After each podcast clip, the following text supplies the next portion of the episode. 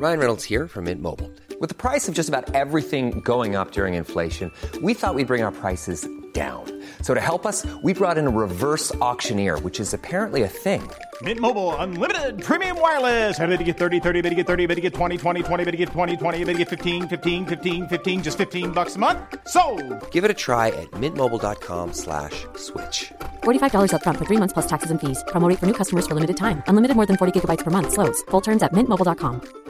Life is full of awesome what ifs, and some not so much, like unexpected medical costs. That's why United Healthcare provides Health Protector Guard fixed indemnity insurance plans to supplement your primary plan and help manage out of pocket costs. Learn more at uh1.com. Supported by The Gelderd the number one Leeds United memorabilia site. Visit thegelderdend.com.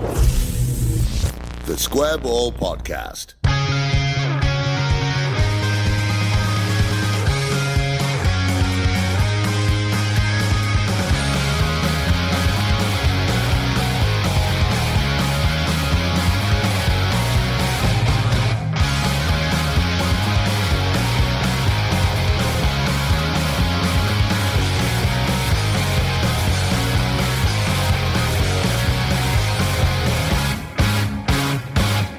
Hello and welcome to the Square Ball Podcast number 65. My name is Dan and I am joined by Michael. Hello. Moscow White. Hello. And Oddie. Hello. I don't know if you've heard, but we do a fanzine as well as uh, this thoroughly underprepared podcast. Um, and issue two is on sale now. It went on sale against QPR. Limited number of remaining copies. They'll be on sale at Burnley. Uh, or you can buy that online right now at thesquareball.net. And we will look forward to issue three coming out in a few weeks.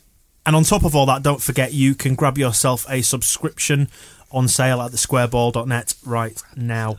Uh, the digital download, 10 quid, just 10 quid. White watching. Now, gents, we're in one of those famous international uh, fortnights, so we will have to again talk slowly, pronounce well, make long drawn out points about the game against QPR, the only match in this fortnight that we have played. And the undefeated record has now gone. We were beaten by the Shepherd's Bush Globetrotters, as they were christened on the last podcast. What a miracle worker Mr. Redknapp is. How how does he do it? He's already on for manager of the season for all four divisions. Moyes has probably got much more money at his disposal. Doesn't know how to just spend it wildly on everything though. That's his uh, his problem. He should take a, a lesson from Harry. What that game does prove is that Warnock was right all along. We should have bought Clint Hill last season. Yeah, there was a certain inevitability about him scoring, wasn't there? The, old, the Peter Pan of QPR. But then he would have been on the same team as Paddy Kenny, so couldn't just easily just waft it past him. It was a bit of a fluky goal, really. Given all given all of their creative and striking talent that they have on the pitch, And Joey Barton. to score a goal like that is a bit cheap. It's not a proper victory, I would say. Although their goal that Barton scored was Shush. incorrectly ruled out as offside. No, um, but it was Joey Barton, So, so it doesn't really matter. yes, so it's fair- correctly ruled Who, out. Joey Barton, uh, who for some reason has given himself a stupid haircut and now thinks he's Pirlo, Well, he's been to France for did a a year. lot of mm-hmm. yeah. He's been he's been oh I'm living a Smoking Gauloise blonde. yeah. Yeah, he just stands around pointing and he kicked the ball out of play about four times and seemed to then blame it on other people. They would have read it in France. They would know what he was doing. We said that although the result here might be irrelevant because they've got so much, as you say, striking talent and all the rest of it. Although we seem to compete up to a point, was it? Do you think it was an interesting benchmark of our abilities this season and, and how we might fare across the rest of the season or not? I was never scared. I'm often at Elland Road. I see ghosts, ectoplasm dripping from the northeast upper. But I never, at no point, like I mean, keep talking about their fantastic striking talent. Charlie Austin, his powers will leave him now. He's he's left the comforting arms of Sean Dyche. I'll be honest, I didn't realise for about half an hour that it was him because he's come back disguised. He's come disguised as a foreigner with his swarthy face and beard. I don't know where that's come from. He's been spending time with Barton. Maybe Went to But spend spent summer with the Bartons abroad. I presumed it was some ridiculous foreigner that Redknapp had bought because he got half the transfer money or something. But turns out not. Well, it, it wouldn't be. That would never happen. No, If, no, uh, I know. I Harry know. Redknapp, It was, it was, I- I believe it was a you joke, making. of course. And also remember, um, after the BBC said similar things, Redknapp didn't speak to him for years, and we wouldn't want that because he's due on next uh, week. I did actually hear Redknapp being interviewed on Talksport on the way in this evening, and Um, they asked him about Frank Lampard and his involvement with England, and then he just went off on a massive tangent about how the West Ham fans were basically a disgrace for booing him when he went back, overlooking the fact that he signed for Chelsea. Well, it's his, isn't he? It's his nephew, isn't it? It's so bizarre. I wish you know. Once this generation of interrelated Cockneys is retired and behind us, Redknapp knows a Will thing be- or two about loyalty as well, because obviously he went from Portsmouth to Southampton, back to Portsmouth. It Well- means a lot to him, that Well- kind of stuff. And if he if he says it, then it's true. Uh, what you've always got to remember with the uh, Portsmouth Southampton Portsmouth thing is that it came from Bournemouth. So really, it didn't bloody matter by that point. I was saying a while ago, um, I wasn't frightened. Charlie Austin didn't care. Andy Johnson, sorry, Andrew Johnson. Is he, he's done the Andy Cole thing on Andrew Johnson? Nah, not that arsed. And then um, did um, one of the Wright Phillipses play? So it was all. I mean, they've got all these players who've basically failed in the lower reaches of the Premier League, and we were just as good as they were. Only By they failed, scored you mean goal. picking up a huge pay packet in the Championship? Depends on your definition of success. If you value just money, if you're willing to hand it over to Mammon, if that's what you're, the filthy lucre is all you want out of life, then yes, they're a very successful team, and Harry Redknapp is an incredibly successful manager, probably the greatest of all time. Um, me, I look for integrity. I look for grit. I look for passion. I look for Michael Brown. That's success in my book. And you uh, have that in common with Neil Warnock. It was in no way like the the Watford game last year, where every time they went forward, you were like, oh, oh shit, no, Yeah. they're all loads better. They seem to have loads of space. Why, why is no one looking at what these other players are doing? Oh, they've scored again and again and again. This was just a ground out win that they'll probably be quite pleased with. To be but- fair, we only had nine men against Watford for most of it. well, So true. they did have lots of space, but Um, we sort of did all right up to a point, though, didn't we? And but we still didn't offer any sort of cut and thrust up front. We were a bit lacking in the attacking department again. Noel Mea Culpa Hunt took it all on himself. First, lashing out on Twitter at anybody who dares criticise him, and then apologising to everybody on Twitter because he can't sleep because he knows he's not playing very well. He's probably tired. That's the problem. If he's not sleeping, he'll be tired and he won't be able to run around as much. Yeah, could be all sorts going on. But I mean, he's not doing anything wrong. At least he's sorry for it as well. I've never seen Danny Pugh apologise anywhere. No, that's and um, I remember Ross McCormack apologised a couple of times last season for saying things weren't good enough, and so fair enough. If he's not happy, good. I hope he carries on not being happy and has a, a miserable time in Yorkshire until he until he moves somewhere that makes it. That's not what I mean. If he's if he's if he's not satisfied with his current standard of play, then th- fair enough. That's probably a good thing because um, if he was satisfied, I think we'd have a problem. But as it is, he's looking to himself to improve, and I think we're all looking to him. Score a goal. Just score a goal. Yep, we need you to do it. In this game, then, Wootton found himself uh, thrust into the action. First impressions there of him? not Tom Lees. Yeah, the the only really thing I took from it was looking at the uh, the big screen at one point and seeing Tom Lees sitting on the bench, and it just looked all wrong. I presume Oddie was particularly upset as, as He- Lees is a big favourite of his. I obviously. had to cover his eyes. When you saw him on the bench, what was his face saying? Well, I think he was reading a, a knock knock joke book at the time because he was gales of laughter. His sides were splitting. No, he, he just you know frowning at the pitch, looking sad, puppy like, and just he was wearing he wasn't wearing the kit. He was wearing a zip up jacket, and it was all a bit. What's he doing there? How- but Wootton's how was fine. Wootton? Wootton was all right. I thought you he was know. quite Yeah, good. good. Yeah, looks good. Keep Tom Lees out. I think what we've all got to pray for is that this uh, sudden resurgence of form from Jason Pearce, where he looks brilliant again, is only temporary, and that he goes back to being shit so Tom Lees can play. Bring I don't want to play favourites. Curses to But- you, McDermott, for making him a better footballer. It is, it is strange how Jason Pearce all of a sudden looks. Competent? Would that be? Yeah, he looks like somehow he he still can't really run, but it's almost like it doesn't matter anymore. We've we've built a style which means he doesn't have to move. That and style suits being him. Rudy in front of him. Hmm, possibly. It still looks like a rabbit caught in the headlights with his when someone passes the ball to him though. Yeah, don't just pass looks a to bit him. fucking hell, don't pass to me. The football! Shit! Um, speaking of Rudy, that volley. Mm. Oh. There was uh, echoes of Yeboah. That was the noise it made when it hit the bar. You boa. Whoa. Wouldn't that have just been, as we were saying on the last podcast, one of these shots, One he got day close it'll because he had one in the first half as well. one of these Yeah, days, one of those will go in. There would have been there would have been broken legs and ribs and everything in the Kop if that had gone in. It was incredible and just so close. And then even Joey Barton is kind of looking amazed um, afterwards and kind of goes to Rudy Austin and goes, good effort.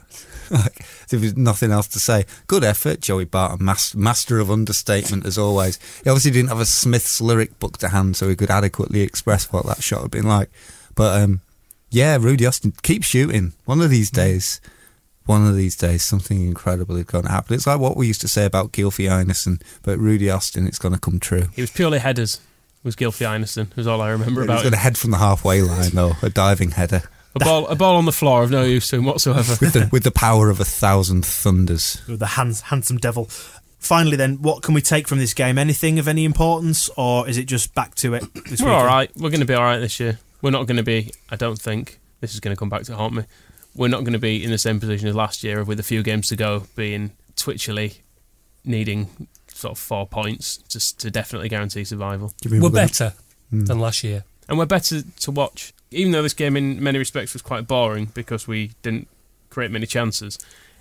We kind of everyone recognised we were playing against a very good side that last year would have just put three or four goals past us. Better to be competent and boring than just shit.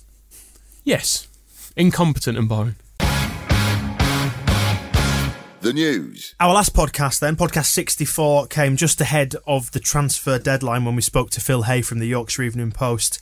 He said he wasn't expecting a fifth signing to come in, and he was proved correct. Are we satisfied with uh, the conclusion of the transfer window? I'm satisfied we've now established Phil Hay as Nostradamus. But in a way, we did get a new signing with Ross McCormack. You've drunk the Kool Aid. Fucking hell. Yeah, you're you're a walking advertisement for re-engagement. Um, yeah, uh, you know, the Chris Burke was the the one that we apparently nearly got, and probably would have been as much moaning if we had signed him for 600k. Brian McDermott probably read the runes correctly there and was like, "Nah, leave it. We'll cope with that." We got AD White.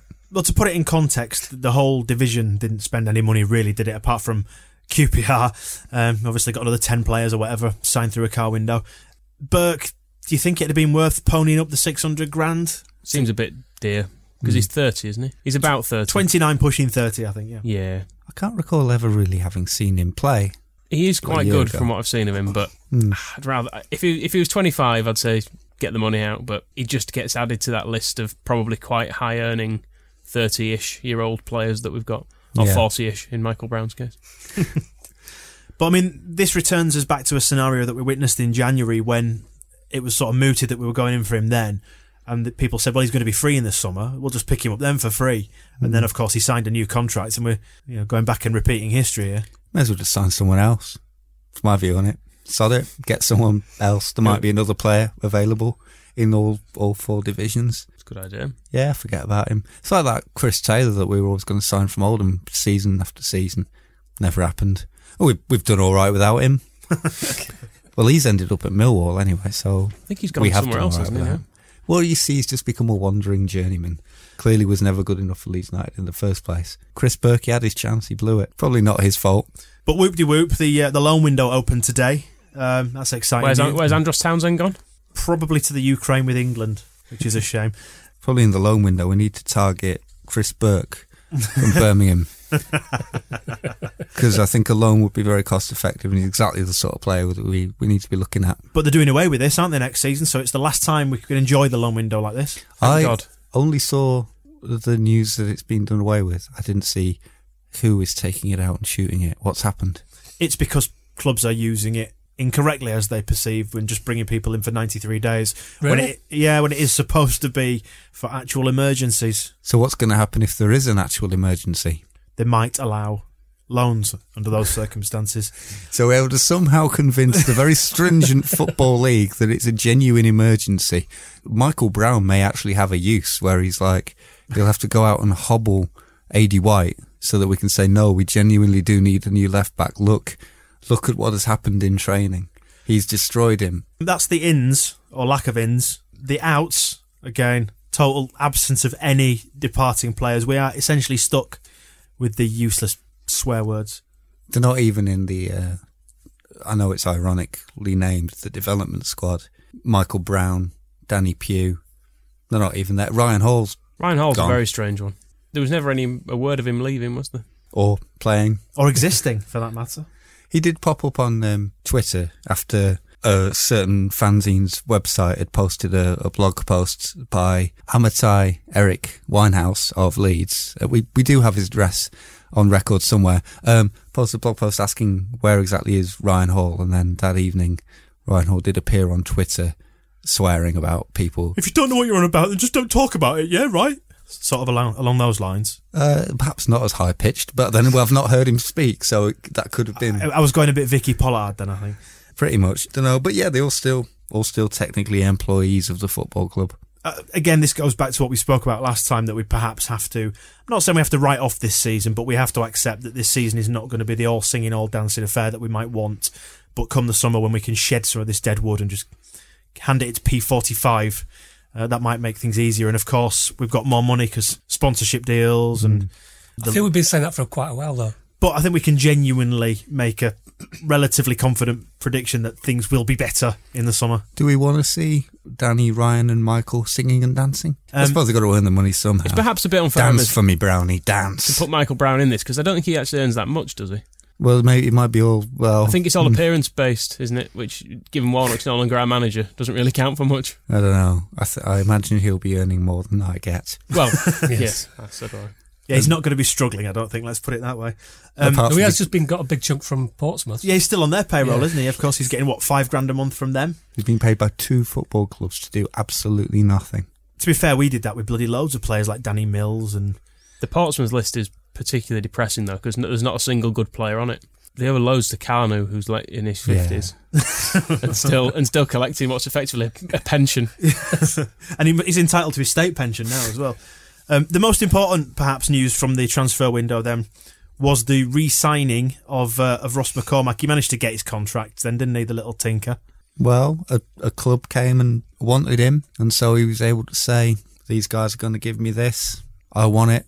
You give me it." That's how it works in football, apparently. Speaking as a football agent, that's how I generally handle the negotiations. They're going to give him that. Are you going to give him it? Well, no, we're not. Right, he's going there then. Oh, maybe we will. Right, he's staying. Yeah, football. It's how we do it in the top level. Me and uh, me and Harry. Neil Warnock's son's an agent, isn't he? Do you know him? No, I don't know. I don't. Uh, I don't associate with other agents because uh, they only distract me from my important work. Is that your envelope on the floor? Yes, it's uh, it's AD White's new contract. Yeah, I wanted to keep him, so Yeah. pay him. It's better than better than going. Oh, he wants a new contract. Let's just get rid of him. Let's force him out. Because we did this with well everyone who's left basically. Delph aside, maybe it was a slightly different case, but everyone else we we've gone. That's the contract offer. Take it or leave it, and they've gone. But, but uh, well, I've, thing is, I've got all these other offers that are loads better. So I, I think I'm probably just going to leave it unless you can improve it. We're going right. Well, good luck with that then. Yeah. Oh, they've left. Oh, Take one of those better offers if you think it'll get you anywhere. yeah. What do you think that's going to do? You double your money every week. Yeah. Is that what you want? Is it? Go on then. Right. Off you go. You won't like it. Oh, oh, actually, no. You you probably will. I know it's easy to say Ross McCormack's only staying because he's been given a load more money, but he could go to Middlesbrough for the same amount of money. And I think with uh, Snodgrass last summer, even if we had offered him all the money in the world, he just wanted to play for a decent club, and so was always going to go to the Premier League then, rather than hang about and try and get Leeds promoted. Whereas I'm sure Ross McCormack wants just as much to play in the Premier League, but he actually fancies sticking around and trying it with Leeds. I'm Although not, I'm if not the sure, only other I'm not sure about Snodgrass. I think had we had McDermott then, who a manager who appeared to have a something of a plan beyond the next sort of two months, and we were off, willing to offer him more money, maybe even not as much as Norwich were offering, but we would say, you know, we'll make you our, we'll give you twenty grand a week, even though Norwich will give you twenty five. I wouldn't have been entirely surprised if he had stayed I'm sure he did would have. because he did appear to actually quite like it, Yeah. as did Howson and Gradel and Beckford and Becchio. I think the way it's worked is it's uh, Howson was sold against his will. Snodgrass had a good offer, looked at Warnock, looked at the squad, looked at the promises that had been made the season before and went, you know what, sod this. And then Becchio, I'm not even sure anyone's actually told Becchio that he's changed clubs yet. he's just moved house and that the training ground's moved. And then Ross McCormack is the first one who's actually kind of had a, a reasonable offer financially and said, yeah, give me this because I want to stay here. But do we actually know he's had a, a big increase anyway? No. It's just we, we're assuming that he has. might be just an extra Couple of grand couple of and there. grand Yeah. then. Yeah. But you know, equally, it might be a little bit more on his basic salary. But they'll say if you can score twenty goals this year, you'll get so much. If we get promoted, you'll get so much. In which case, you think, well, that's fine if he can, because it's actually reliant on playing very well. The frustrating thing in these is that when a player does well, and his agent will say he could get this much at Middlesbrough. Therefore, you need to pay him this much. It doesn't work in reverse. We can't go to Danny Pugh and say we've asked around, and no, no one, the most anyone's willing to pay you is five hundred quid a week. So that's what your salary now is. It would be interesting to try that as a test case. Take it to the European court and see what happens. Do a reverse um, Bosman. It happens in it happens in businesses though. You get management consultants that do re-benchmark positions and say in the marketplace this role should earn this much. What the like fourth choice reserve central midfielder in the in the second tier of English football should probably be earning about six hundred pounds a week. Sorry about that, Danny, but you can. that's what you're on now. Sell your house. Give back the Range Rover. Quick Byram watch update then. At least he's uh, still in one piece and slowly on the mend and looks to be avoiding the operation, which will no doubt come later in the season. He did an hour against Derby County, uh, which was live on um, LUTV because it was at Elland Road, and uh, that was quite exciting up until the point where, uh, yeah, he shimmied, uh, he shimmied past the fullback and set up a goal and was up and down the wing. But then after about an hour, he started sort of wincing and rotating his hips and looking very much like he wished he had his Zimmer frame there. I believe the cliche is moving gingerly. Yes, he was moving very uh, gingerly, and then um, so they subbed him off and, and wrapped him up in uh, um, in ice. And Dom Matteo made several probably inappropriate comments about the fact he was being attended to by two lady physios on the bench. But uh, I mean, it was pre-watershed, and Dom, you know, it's a family audience. And then yesterday, behind closed doors, presumably to keep Matteo away, it was uh, Sunderland at Thorpe Arch, where Sam Byram completed a full 90. Or did he? Propaganda. If, if Sam Byram plays 90 minutes behind closed doors and nobody's there to see it, does his hip get any better? It's Is a his hip- philosophical is his hip question. even there? That might be the problem. No doubt. I think he's still a long way from the first team, though. I think we need to not get excited from what people have been saying. Is that they're still very worried about him basically snapping into at any moment. How many minutes of reserve team football did your gran have to play before she Oh, after her hip replacement. before she was back in the in the She's still first eleven? She's still recuperating. It's a year, year and a half, eighteen months. She's been recuperating now. See, that's hmm. not good But news. she's still one ahead of Danny Pugh. She's more mobile. Let's put it that way. She's more mobile.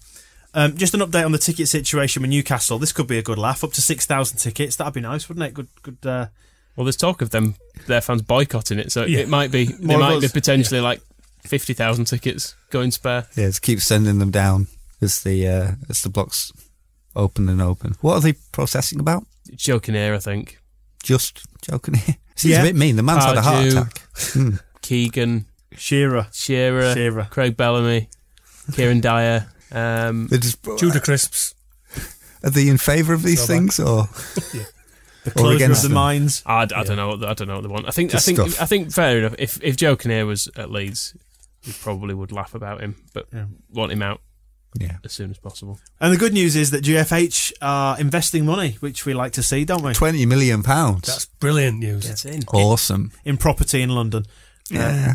Is is this David Haigh just getting some digs for his gap year to continue? It was in the Wall Street Journal of all places. I don't know why Dave. I mean, I, I wonder would David Haigh be being interviewed by the Wall Street Journal about GFH Capital if they didn't own Leeds United? One wonders, but so that's that's one thing. Yeah, apparently they're buying up properties, uh, luxury properties in London for either rental income or uh, to do up and sell fixer uppers. Um, It's a bed set, isn't it? at a well, they, they said they said they've done several deals. Putting a and that- cheap kitchen, laminate flooring down. Job done. Lovely. Bish Bosh. Well, they, they said they've done several deals and that they're looking at a pair of properties about 20 million quid. And it's all just, you know, GFH Capital is an investment bank, so they're a bank and they're investment investing in property. Nothing really to do with us. We know a few people who, well, they post on the Square Ball forum and claim to work in property. Not really heard anything about this. The London property market is not a buzz with uh, GFH Capital's movements into the into the game. Uh, it doesn't sound like anybody down there's sweating it about their muscling in on their business. But David A got in the Wall Street Journal and uh, he did say that uh, Leeds United will he hopes to get promoted within two years, which I think is an advance on the three that we've been talking about. So we're getting closer. He might have said know. that a year ago, to be fair.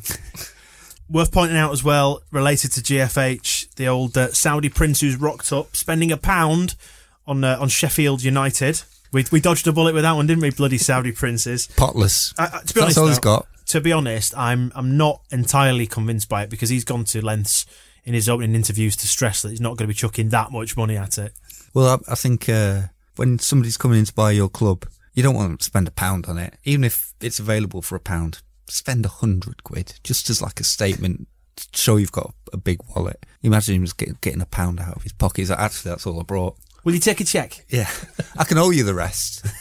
So he's probably skint. But the Um, story here, from our point of view, is that he was offered um, seventy to eighty percent of Leeds United For a pound.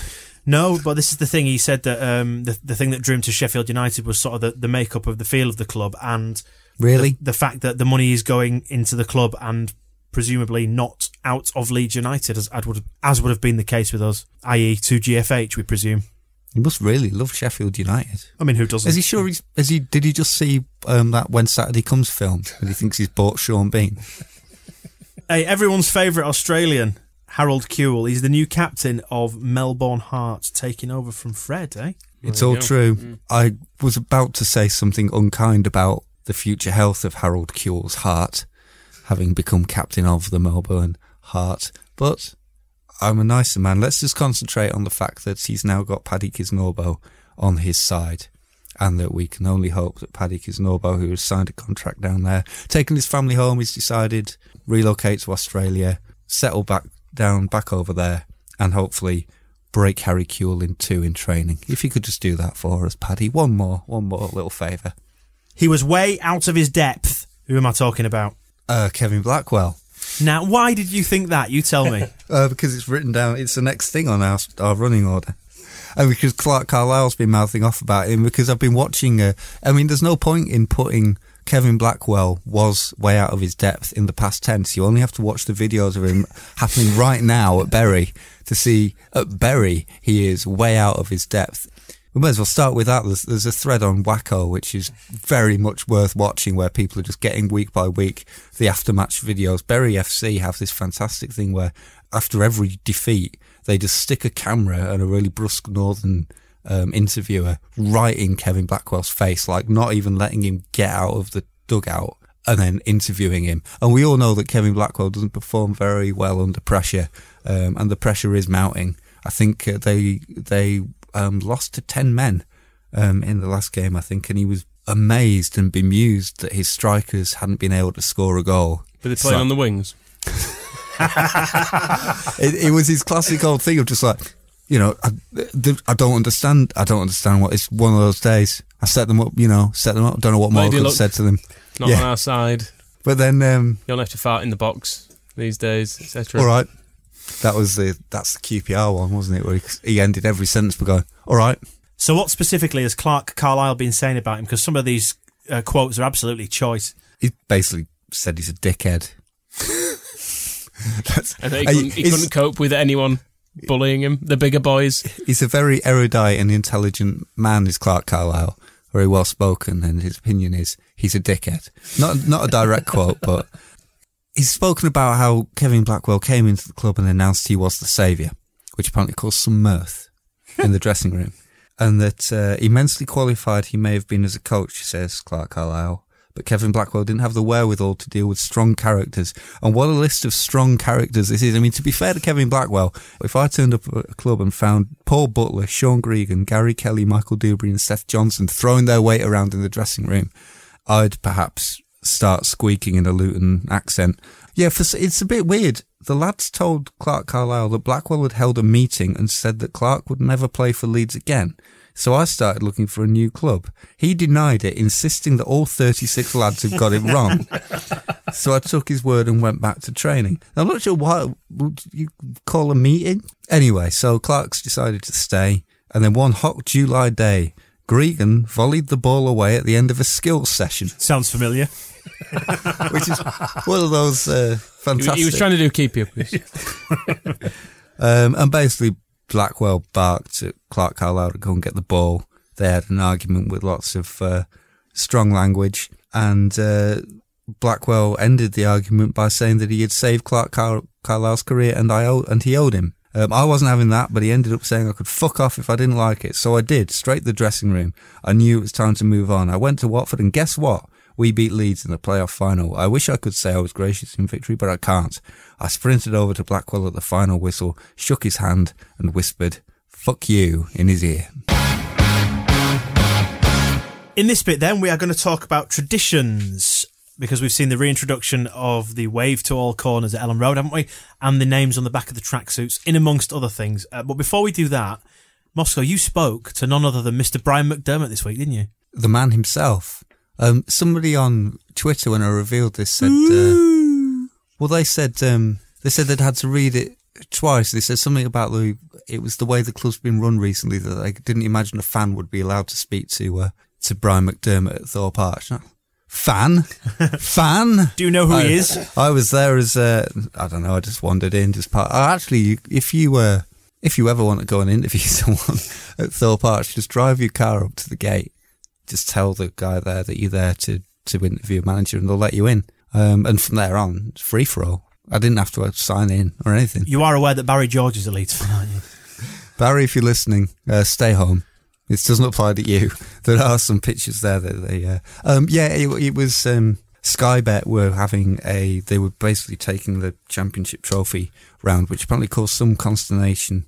Um, one, because Brian McDermott came back off holiday on Monday morning to find it all organised and didn't know anything about it.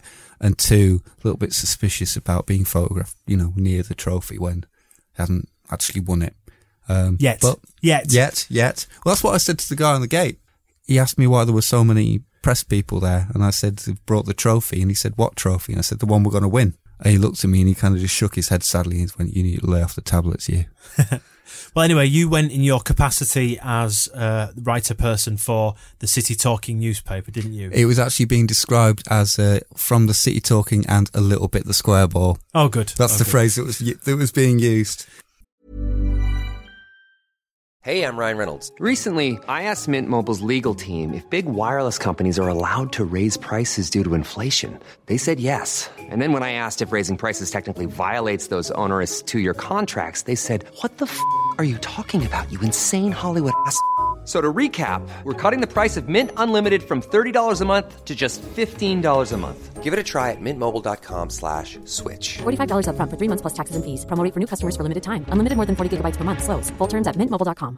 Quality sleep is essential. That's why the Sleep Number Smart Bed is designed for your ever evolving sleep needs. Need a bed that's firmer or softer on either side? Helps you sleep at a comfortable temperature? Sleep Number Smart Beds let you individualize your comfort so you sleep better together. JD Power ranks Sleep Number number 1 in customer satisfaction with mattresses purchased in-store. And now, save 50% on the Sleep Number limited edition Smart Bed for a limited time. For JD Power 2023 award information, visit jdpower.com/awards. Only at a Sleep Number store or sleepnumber.com.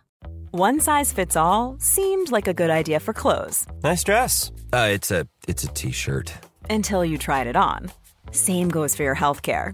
That's why United Healthcare offers a variety of flexible, budget friendly coverage for medical, vision, dental, and more. So, whether you're between jobs, coming off a parent's plan, or even missed open enrollment, you can find the plan that fits you best. Find out more about United Healthcare coverage at uh1.com. That's uh1.com. So tell us what you uh, spoke to him about then.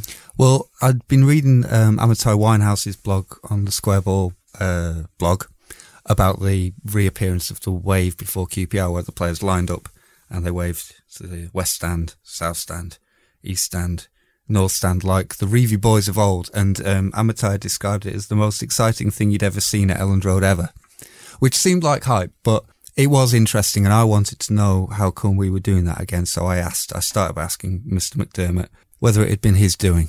What was our doing? No, I respect the tradition and history of this club.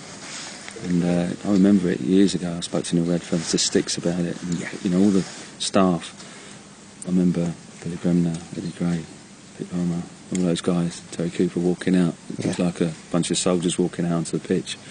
It was bordering on intimidating. I felt at the time, um, but it was it was just something different that nobody else did, and it was a great tradition. You know, and even the tracksuit tops with the names on the back, I really liked it, and I you know I do respect the history of a football club. Is the wave here to stay? Well, we need to do it better. we didn't do it as well as we would want, but we'll practice. But no, I, I, I don't mind it. I, we'll see. Let's let's see. I just thought it was a, it was something, something that that was part of our tradition, and uh, I liked it. It's interesting because when Howard Wilkinson came in, we were very much the same situation, bottom of Division Two for Mm. uh, a decade. In fact, we've been out of the top league longer than when he came in. Yeah. He did the other, the opposite way. Took all the pictures down from the Revie era. Mm. Um, swept. I think he even like stopped some of them coming to the ground. I think, or just kept them away from the players, didn't he? And removed this and said we need to start again. It's like, is that not an approach you think would work today? He won the league, so I'm never going to. You know, Howard Wilkins is a great manager. He's been a fantastic manager for league. Everyone's different. I, I do things the way I, I do things and the way I see things, and uh, you know, I'll never change from that. I, I won't be anybody else. I want to be myself, and I just respect what's happened here.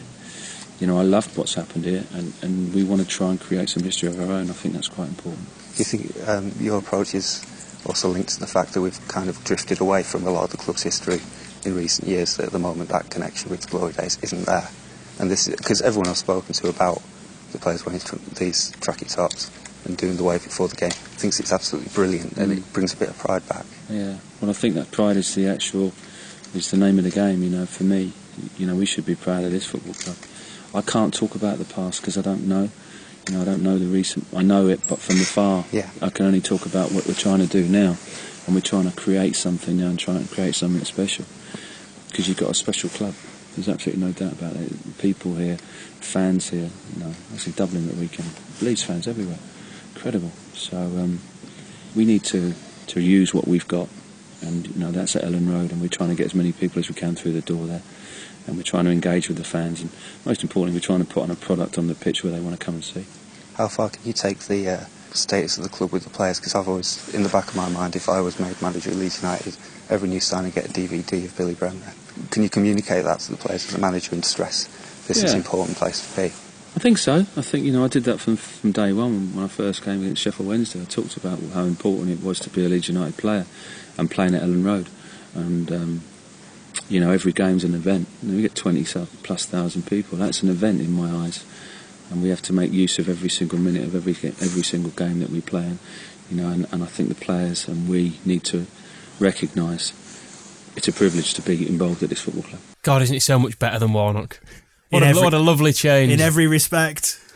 he just doesn't talk nonsense about himself and about oh, giggling throughout, oh, you know, tracksuits. on. He'd have just been chuckling to himself throughout that, and it would have been shit. But he sounded serious. It was nice. The one joke he, he did make about them not doing the wave very well, you know, good joke, good line. Serious point underneath. Yeah, we're working it in training. We'll make it better. Yeah, and they probably will. It's like, yeah, you need to do that wave better if we're going to do it at all. In the comments on the Amity's blog post about the wave, there's a guy called Yorks Man who did a, a critical rundown on uh, how the players were looking in the photograph. Where he said, uh, Luke Murphy's showing the kids how to do I'm a Little Teapot. Pel- Peltz is pointing to the space he should run into. Rudy is checking if he's doing it right. Well, this is the only thing of note I've seen Noel Hunt doing a white shirt so far. Good idea, though. I think it's a good idea. I I really liked uh, what Brian McDermott said there about twenty thousand people being an event because that's kind of where this started with Paul Trevillion kind of ramping up the showbiz aspect of Super Leeds in 1971 and saying, you know, let's not just be a double hard and successful football team. Let's actually Theatre, isn't it? It's theatre. yes, let's dress things up and let's do things. You know, as the the other side of it, which has been pointed out, like Simon Butler has written a rebuttal on the blog as well, our blog again, and he does make mention of how it got in the eighties when, like, 1980, no, 1985, the real dark era, we were still doing it. I've seen the photos from that time, like the players lining up and waving very sheepishly in front of an empty Kop. So there is a there is a question about if we are ever shit again soon, whether we should still be doing it. But while we're good and the ground's full, But on wave- that point, we, on. we, we still sing Marching On Together and we, we wear that as a badge of honour. It's one of the few things that sets us really apart from other clubs. Yes, and I liked um, Adam Pope uh, from the BBC tweeted something at me just before we came in where he said he likes how Brian McDermott doesn't fear our history but uses it. I think that's an excellent way of putting it. Is because some, you can buckle under the weight of what Leeds United has been, but instead it seems like Brian McDermott has come in and said, "I really liked it when they did that. Why don't we do that?" I don't think you can say necessarily that his approach is right or wrong compared to Wilkinson's. They just have they they both believed in something though, which is as, as much as it is about anything. Like you said, the players in the eighties, maybe they were just kind of sheepishly doing it, like, oh, this is I'm not quite sure why we're even doing this. We're just not very good. This is not something we want to be doing. But if this is something that McDermott can get into the players and be like, look, you're doing this. This is a good thing. This is why you're doing it. Then hopefully that can can lift them somewhat. You're doing it because this is Leeds United. Makes you buy into the identity of it, doesn't it? That's the point. I mean, like you, like you were saying, it'd be. I always think it's the sort of thing you, you think on Football Manager. You're doing it in your head when you buy a new players. You're thinking, yes, I'm going to make. I'm going to give you that DVD of Billy Bremner, and this is, we're going to sit down. and I'm going to watch the pre uh, the 89-90 promotion VHS. Yeah. I'm going to I'm going to force you to to watch the glory years and the 1972 FA Cup final. You can sit through all this, and then you can come to training. but sit. I think it's right. There should be an induction into Leeds United. It always seems weird to me that you would be able to play for Leeds United and not know all those kind of things, not have seen Gordon Strachan's goal against Leicester and John Newsome's goal against Sheffield United. That these things, you know, I would, I would, I don't know what would happen if I ever said to like Luke Murphy, "Have you ever seen Gordon Strachan's goal?" And he just went, "Did he play for you?" Yeah, exactly. It would possibly break my tiny heart. so messy, lad. Sit yourself down there, put that DVD on, and report back to me later. Well, See how batty did it. You flashy bastard. Showing them some of those clips as well, while we're admittedly not great, you kind of at the moment you can say, look, this is what Leeds United can be. Look at those people behind the net all falling in a heap. You could do that to them. You could be at the bottom of that pile of fat old men. I like how Mark Whelan, who's better known as uh, at geldedend underscore com on uh, on Twitter, has put it. It's the Leeds United ABC: arrogance, belligerence, and class. And it's very true. It's, it's exactly what we're like as a set of fans, isn't it? And that's probably why we're hated. well, yeah, I mean, that's um, striding out on, uh, let's say we get relegated again. I like the arrogance of striding out against a team like Yeovil, who are going to end up playing again this season and just, you know, going, it doesn't matter who else is here. We're Leeds United and we do this. Yeah. This is part of what Welcome to here. our party. Yeah. Loads of teams got into that thing of having like the pre-match huddle. Nah, passe now. Let's get it back to the uh, Leeds. And you know, if anybody, if any other club starts doing this, people just go, you're just ripping off Leeds. You're trying to be Leeds. So nobody else can do this. And you go back to um, Don Revie as well and, and the change into the all white kit. That was born of a desire to be as arrogant and as belligerent as Real Madrid, who trampled on, literally trampled on everything that came before them in Spain at that time, didn't they? Yes, it's in our nature to be um, to have ideas above our station. but it's also to be thoroughly encouraged, I think. Definitely. I mean, there, there has been some uh, talk against it, like Simon Butler posted on the blog at, at some length about uh, about how the Revie team were good enough to deserve all these adornments and no one could doubt it, and uh, but put sock tags on Michael Brown and you're just taking the piss. And there is an element of truth in that. And there was um, Leeds in the Blood on Twitter said uh, as well. He said we've gone from ice rinks and hotels to kit accessories. We're still managing to miss the point. I John. John Cave hits on a, a similar thing as well. The very best Elland Road tradition we should bring back as a priority is winning, which is true. Yeah, But my, my feelings on that are that one of the things that Ken Bates never got and never understood and never tapped into was our tradition and never got a proper handle on our identity as a club. He was always alien to that. And I think these important little things can help us rediscover what we were and what we are. Phil Braithwaite said this on Twitter. That's what I was just looking for. Said uh, that Wilko needed to break the link of what we immediately had before in order to move on because the we hadn't got that distance. He followed Billy Bremner as manager. Legends were still right on his shoulders. All we've got on our shoulders really is Ken Bates, Trezor Candle, Dennis Wise. Dennis you could, Wise. You could probably stop there, to be honest. this is our recent history, and uh, he says uh, Phil said uh, we've no specific Bates era tradition to drop aside from selling players, libeling people, and executive boxes. So the best we can do is reclaim some of our own old traditions. Um, We've got the Chelsea out of Leeds. Let's get back the Leeds back into Leeds. It's a very good point. Is the, exactly the point I was getting at, but I didn't put it as well as you. Oh, thank you. Interesting to see what else we can do Um, there was some support for my suggestion of making punching Kevin Keegan part of our uh, pre-match rituals. Or just throw Um, coins at him. like yeah. in the 80s. Yeah, so they get caught in his perm. I like Josh Granger's suggestion that we uh, we get the players doing the Poznan before kick-off. If we're really going for a terrace culture thing. It's re engaging, isn't it? McDermott's just changed everything. There's a buzz about the club. We're looking towards the future. These are not big things that will make the football club good all of a sudden, but they're little things that might just make you enjoy your Saturday a bit more. Details. It's the details, isn't it? It's a little, it's a little chocolate on your pillow. There Think, was- oh, that's nice. There was some I'll stay here again. Because yeah, it's building that little bit lower. There was um, an interesting discussion went on again between uh, Leeds in the Blood and some other people about what the fans can do in response because it's very much a one-way thing. The players wave at us. Uh, Leeds in the Blood suggested that we could just wave back, and a chap called uh, it was Leeds fans. No, it was Mozartad. There's lots of names in this said, um, and they're all internet names. It said surely modern LUFC fans can be more inventive than that. Uh, to which Legion of the Blood said, uh, okay, we wave back and then we moon at them. Taking fan culture, terrace culture to the next level. Nobody else does that. Imagine we just showed our asses at Paddy our Kenny own did it, didn't he? Once. Oh, okay. Sure well, it is. forget about it then. If it, we we need a Leeds United tradition, not a Paddy Kenny tradition. Otherwise, we'll all go out with like no eyebrows anymore, tooth marks in our faces. It's all very true. Some very good points made indeed. But I need to find out Moscow. So when, when are you and Brian going down the pub doing a bit of karaoke with the guitar? You know. It was funny actually because the last words I heard from him as he strode off into the uh, into the car park was he was he was just sort of yelling bands. I, I want to go and see some bands. He was asking me what gig venues there are in Leeds, and just like he seemed incredibly frustrated, as if he couldn't believe he wasn't watching a band at that moment, and it, it couldn't get any more specific than that. Just for bands, I just want to see bands. He's a funny. He's funny. He's very. He's funny in a serious way. He did. He did this thing with me where, as he was lining up to be interviewed by someone else, I think it was for the Yorkshire Evening Post. He was kind of looking around and started picking on me because I was holding a copy of the City Talking newspaper. Um, he suddenly went, "What's that? City Talking, Man City. What are you doing here if you're Man City?"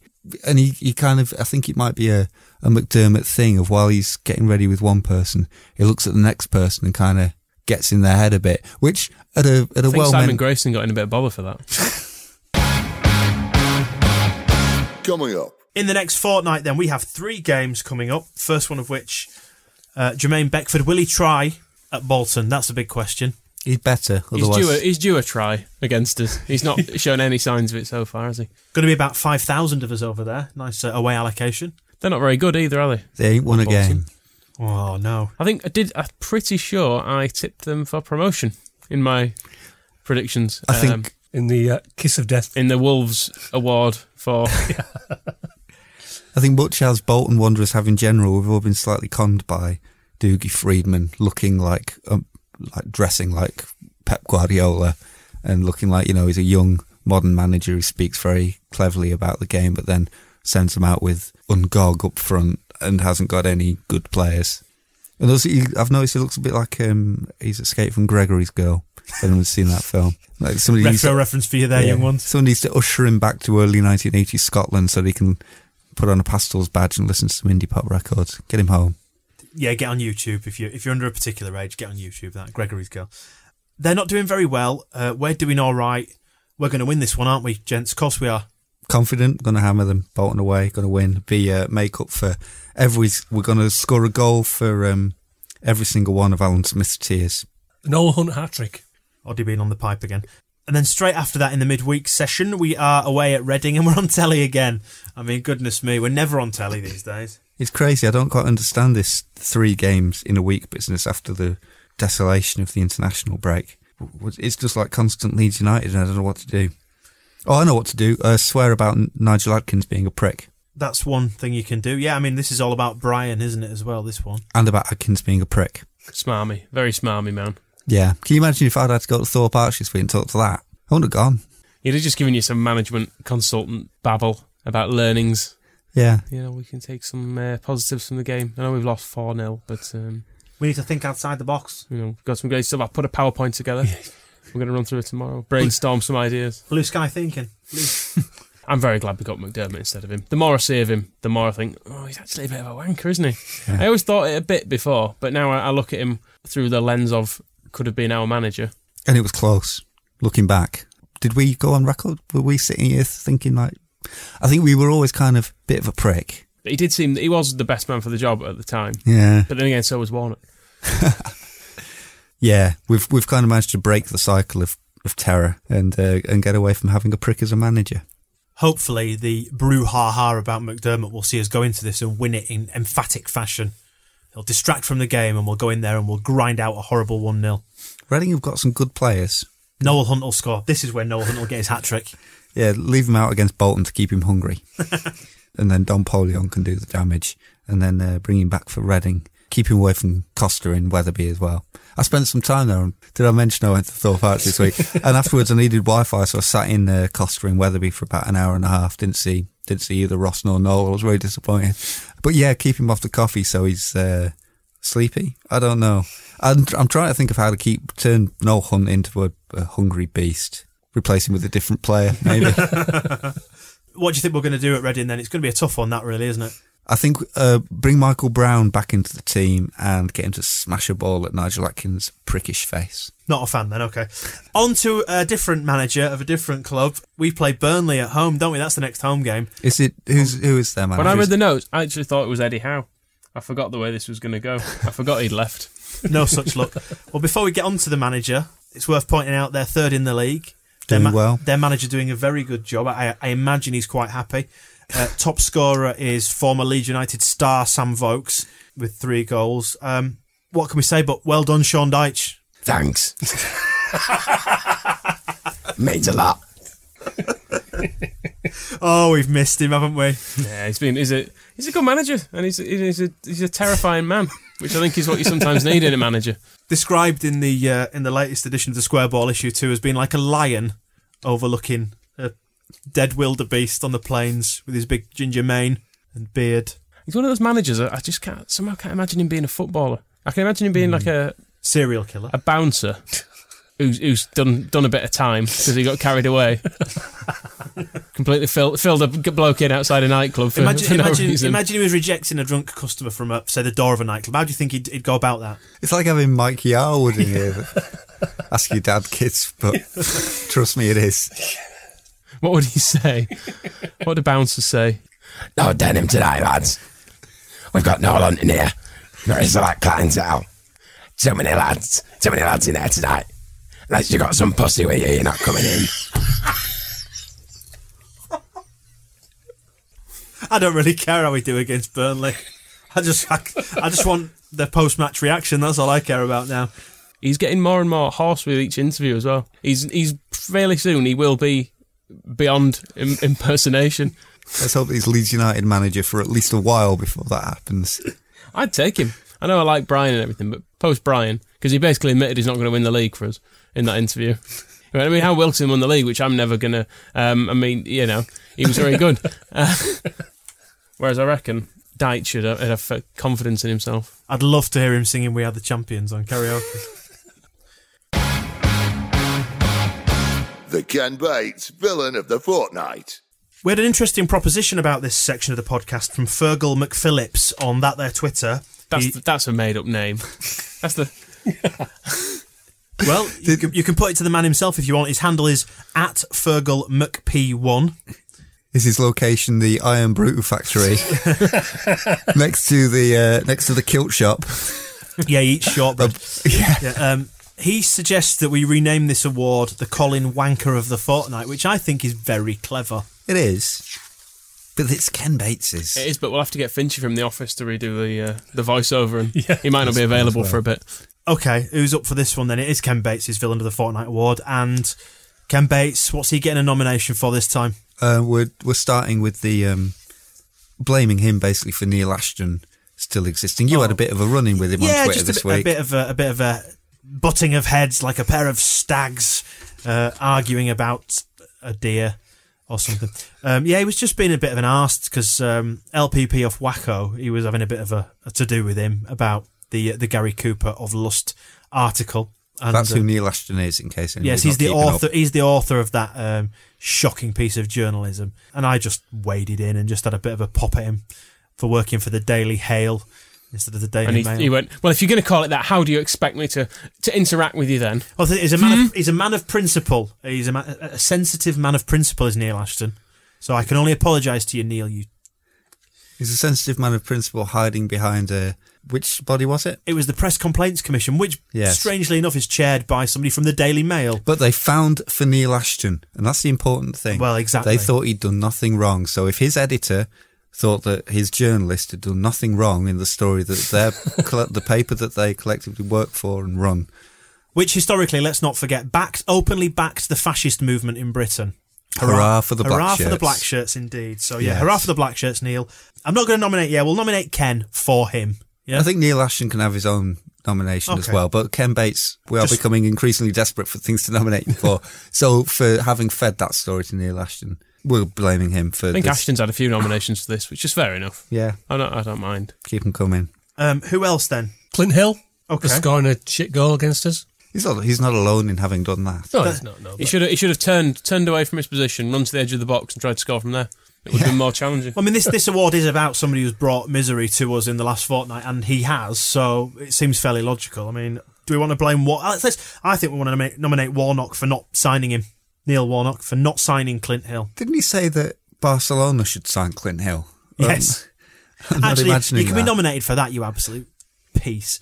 Um, Well, if Didn't he say we should have a team of Clint Hills? somebody, it's either that or Michael Brown's. Yeah, he definitely built him up a lot and then never bothered signing him. Presumably, the uh, the terms of the deal were never quite right. well, it was it wasn't it. It was Ken who put the bumpers on this one, actually, wasn't it? Who uh, said they weren't going to pay however much in wages to a 35 year old. I think Warnock did want to give him like an eight year contract or something. So actually, can we renominate Ken for not allowing Clint Hill to be signed? Because if that had have happened, he wouldn't have scored against us. Would it Which be we'd still be paying him.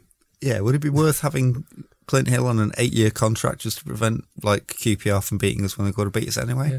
And he'd have scored for us, which meant we'd have been top of the league. Oh, that's the point. Maybe it would. Yeah. I'd take eight years of Clint Hill for one day at the top of the league. Three hours. Yeah, Top of the three league. hours early kickoff. Any further Uh, nominations? Chris Burke for being too expensive and too old. yeah, Chris. You, I wish he'd been more like 25 and more like free.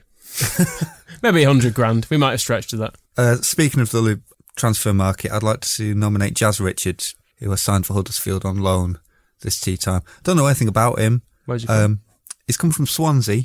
Um, I don't understand. Jazz? Well, exactly. Signing for Huddersfield. It doesn't make any sense to me. So purely for confusing me while I was trying to drink a glass of Coca Cola, Jazz Richards gets a nomination. What happened to the, the glass of Coca Cola in the confusion? I finished it, but Oh, that's, that's I wasn't enjoying it by the time I reached the bottom. right. So so Jazz has got a nomination along with Not Clint. the not jazz, the music. Not the genre. Jazz Richards in Yeah. particular. yeah. But then again, he's detracted. Next time I listen to a Miles Davis LP, mind I'll be thinking about him. I don't even know who he is. And it, you know, it's difficult enough with the heroin that I take when I listen to jazz to not have to worry about a Huddersfield Town player. Well, he's got a nomination anyway. Um, we're nominating Clint Hill for scoring against us, Warnock for not getting Clint Hill, Bates for not allowing Warnock to get Clint Hill, Bates for Neil Ashton, and Neil Ashton just for being Neil Ashton. Um, who's having the title this time? Neil Ashton. Ashton. yeah. Yeah. He just continues to avoid issues. His, his ongoing survival annoys us every fortnight. All right, well done, Neil. Eventually, petty Twitter nattering will, will drive him out of his job. Let's hope so. Hey, listen, should we talk to a man who punches people for a living? Why not? Yeah, speaking of which, Rudy Austin got sent off. He didn't punch anybody. He uh, he tackled the same player twice. They were both quite late, but very late. For some somehow, his manager said about the second one, we thought Rudy was going to come away with a broken leg. Instead, he came away with a red card. I've watched it. Presumably not his broken leg, somebody else's. And he uh, clutching it above his head. Triumphantly. But um, he shaved his head as well while he's been Yeah, away. looks looks Because he scary. wasn't menacing enough, was he, before? I think a facial tattoo needs to be the next step. Any other business? And joining us on the podcast on the phone right now, Josh Warrington. Introduce yourself then, Josh. I'm Josh Warrington, 22, from Leeds. I've got a professional fight record of 14 fights, 14 wins, and uh, I'm the English featherweight champion. You're not a man I would want to mess with. Then is is what we're basically saying. no, I'm not. I'm not a bad guy. I'm not a bad guy. I just leave it into the ring. I've got 13 years on you, so you know, easy. I'll be all right. no problem. So listen, you are you are the champion, the English featherweight champion, as you mentioned. You are fighting at Elland Road. Is that something of a, of a dream then, as a Leeds fan and as- and as a Leeds lad? Most definitely. I mean, um, I'm not just fighting there. I'm headlining show. It's the right dream. I mean, uh, over the last 12 months since winning the title, I think a lot of things have happened which I you know never thought would really. I mean, um, we won title and we, we managed to go and end up going up pitch at Elland Road, and that was something special. You know, I've been on twice since, and you know, we're having interactions with a couple of Leeds players. You know, McCormack and uh, few others have been interested. You know, wishing us support and whatnot, and and now we're fighting at the pavilion. It's it's great to be fighting on a you know an home style. Would you really, really like to fight like in the centre circle? Wouldn't that be the best thing ever? Oh, that that that's something you know. It's something my dreams are made of. It's you know that's something that I'd love to happen. I'm really good friends with Jamie McDonald, and um, I went down to watch him fight down at the Keepmoat, and uh, his changing rooms were there. You know, the football players' changing rooms in the own dressing room and all that. I was part of his entourage, and we walked our uh, tunnel there, and I thought, bloody hell, if this were on Elland Road, it'd be it'd be something special. I'd love to do something like that. Ring, ring in front of the Kop. It'd be, it'd be crazy. But you do come out to marching on together, is that right? Yeah.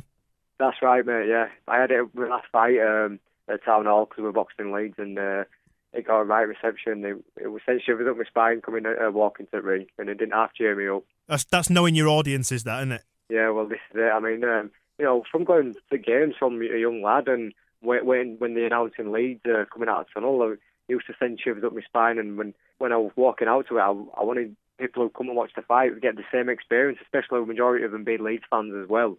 Yeah, it got everybody up on the feet singing. So what uh, what date's the fight then? Is it 27th of September? Yeah. Friday, 27th of September, kicks off about 7 o'clock. And your opponent is Ian Bailey. Tell me about Ian Bailey. Ian Bailey, uh, very, very tough uh, opponent. He, he started out um, a really good kid, and then he, had, he went through a bit of a rough patch, uh, got a few losses. But since then, he's uh, gone on to beat a couple of really good kids, and one of them he get, getting a stoppage um, against a highly regarded kid, and that's how he's earned his shot. I read in a few interviews that he's vowed to come to Leeds and uh, look to stop me, not just win the fight. He, wants to knock me out in late rounds. That's what I'm hearing. So good luck to him. Well, I hope you put him on his arse. Is he a Man United fan? no, but I wish he was. I wish he was. It'd be even worse. Do you think that'd make it a bit worse. easier for you to get motivated? Not that you're going to Ah. lack motivation. well, a funny story. I was telling, um, I was telling all, all my friends and that uh, who came to watch last fight, all lads and that. I told them all that the fella that were fighting, who were going to walk into the ring in a Man United shirt, and they went, right, wait until I see him, wait until I see him. And a lot of them bought ringside tickets just so they could, you know, get a bit of closer view to him and uh, give him a lot of stick as we walked the ring. But no, that didn't do it. But um, yeah, it, it would be good if he were a Man United fan. You know, try a bit harder, bite down on Gum Shield a bit more, and make punches out a bit more. You know. Before you go, I need to ask you this very important question. What was it like to meet one of your heroes in Ben Fry? Oh, what a legend. The man's a legend.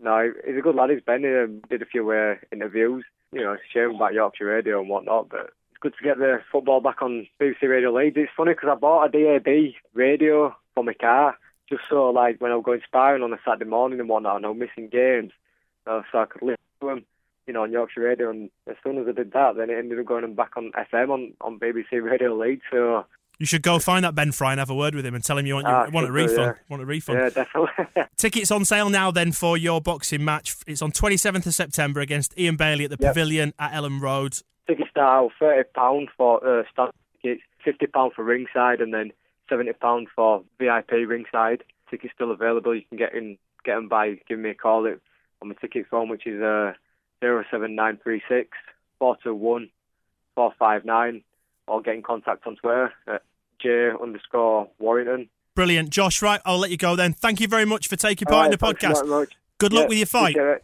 Thank you very much. Cheers, mate. Well, we wish Josh all the very best in his uh, quest to retain his title at Elland Road. It'd be fun fighting at Elland Road, wouldn't it? No. The 80s. I would, Yes. yes. I would hate to be punched at Elland Road. I'm too soft.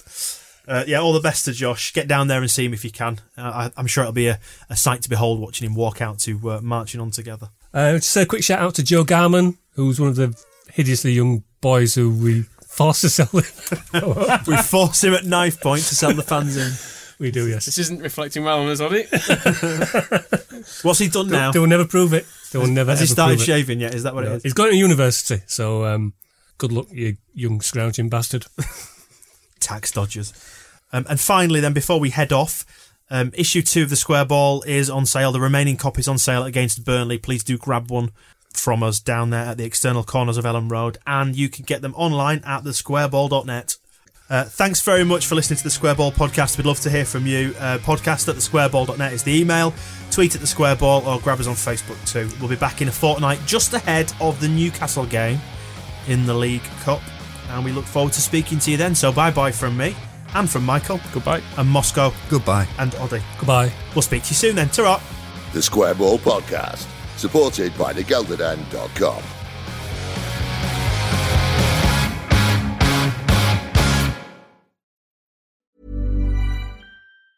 Hi, I'm Daniel, founder of Pretty Litter. Did you know cats tend to hide symptoms of sickness and pain? I learned this the hard way after losing my cat, Gingy. So I created Pretty Litter, a health monitoring litter that helps detect early signs of illness by changing colors, saving you money and potentially your cat's life. Pretty Litter is veterinarian developed, and it's the easiest way to keep tabs on your fur baby's health right at home. Go to prettylitter.com and use code ACAST for 20% off your first order and a free cat toy. Terms and conditions apply. See site for details. Hey, it's Paige DeSorbo from Giggly Squad. High quality fashion without the price tag. Say hello to Quince.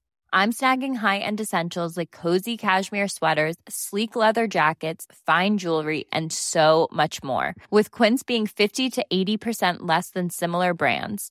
And they partner with factories that prioritize safe, ethical, and responsible manufacturing. I love that. Luxury quality within reach. Go to quince.com slash style to get free shipping and 365 day returns on your next order.